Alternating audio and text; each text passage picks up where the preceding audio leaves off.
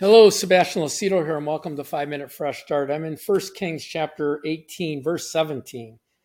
It says, Then it happened that when Ahab, he's the king, saw Elijah, that Ahab said to him, Is that you, O troubler of Israel? And he answered, I am not troubled, Israel, but you have and your fathers have, in that you have forsaken the commandments of the Lord and followed uh, Baal. So, uh, you know, initially, we're going to go on here, but initially, so the king looks at Elijah as a troubler because when he brings up truth, it's against the way they're thinking, living, and acting. and Elijah said, I'm not here to trouble you. I'm just telling you what God told me. And you've forsaken the commandments of the Lord and you're following Baal. He goes on in verse 19 Now, therefore, send and gather all of Israel to me at Mount Carmel the 450 prophets of Baal. Baal is a false religion and a false god. And 400 prophets of Asherah who eat at Jezebel's table. So now we learn something new. We learn that there's 450 uh, prophets of Baal and 400 prophets of Asherah who the king's uh, wife, the queen, is entertaining and fellowshipping with in the palace.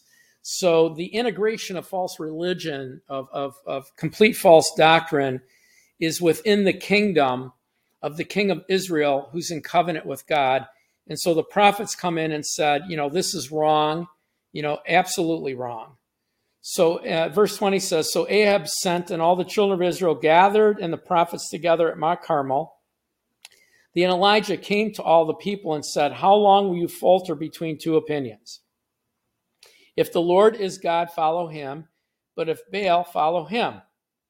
But the people answered him not. So he presents it to the people and says, Listen, before these prophets, either if God's God, then follow him. And if God's not God, you're going to follow Baal. In other words, you make a decision. You can't be in the middle. You can't see God's God and we're going to still worship Baal, right? So it goes on in verse 22 Then Elijah said to the people, I alone am left a prophet of the Lord, but Baal's prophets are 450 men.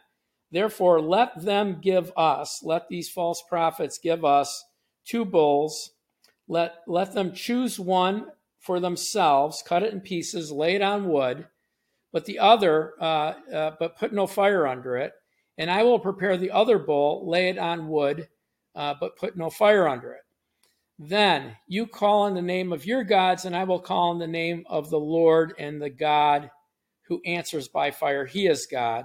So all the people answered and said it was well spoken. So essentially, he's saying, listen, let's put our gods to the test.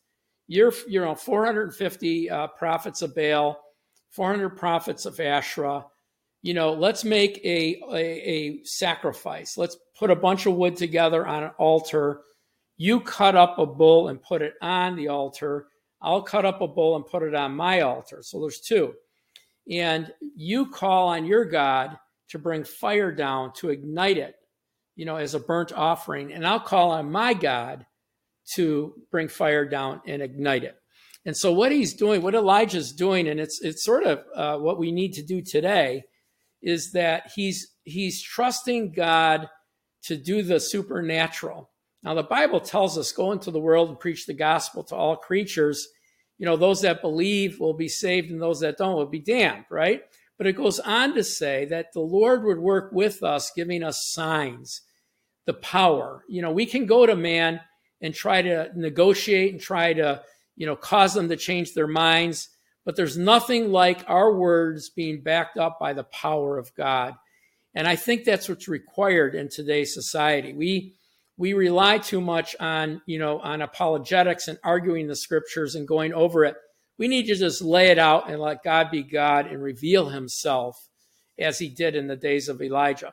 Well, a fire came down and destroyed uh, all of uh, Elijah's offering. There was nothing left, not even the water. He poured three times, he poured water on it.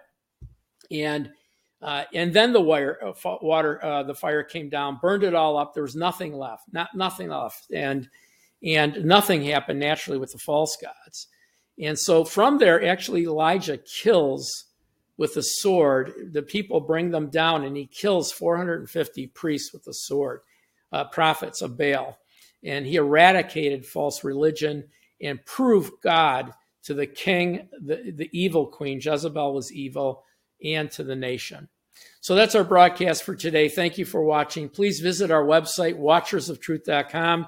Plenty of study materials, you know, uh, workbooks, DVDs. You can download it. You can order physical material. It's all free. It's paid for by our partners.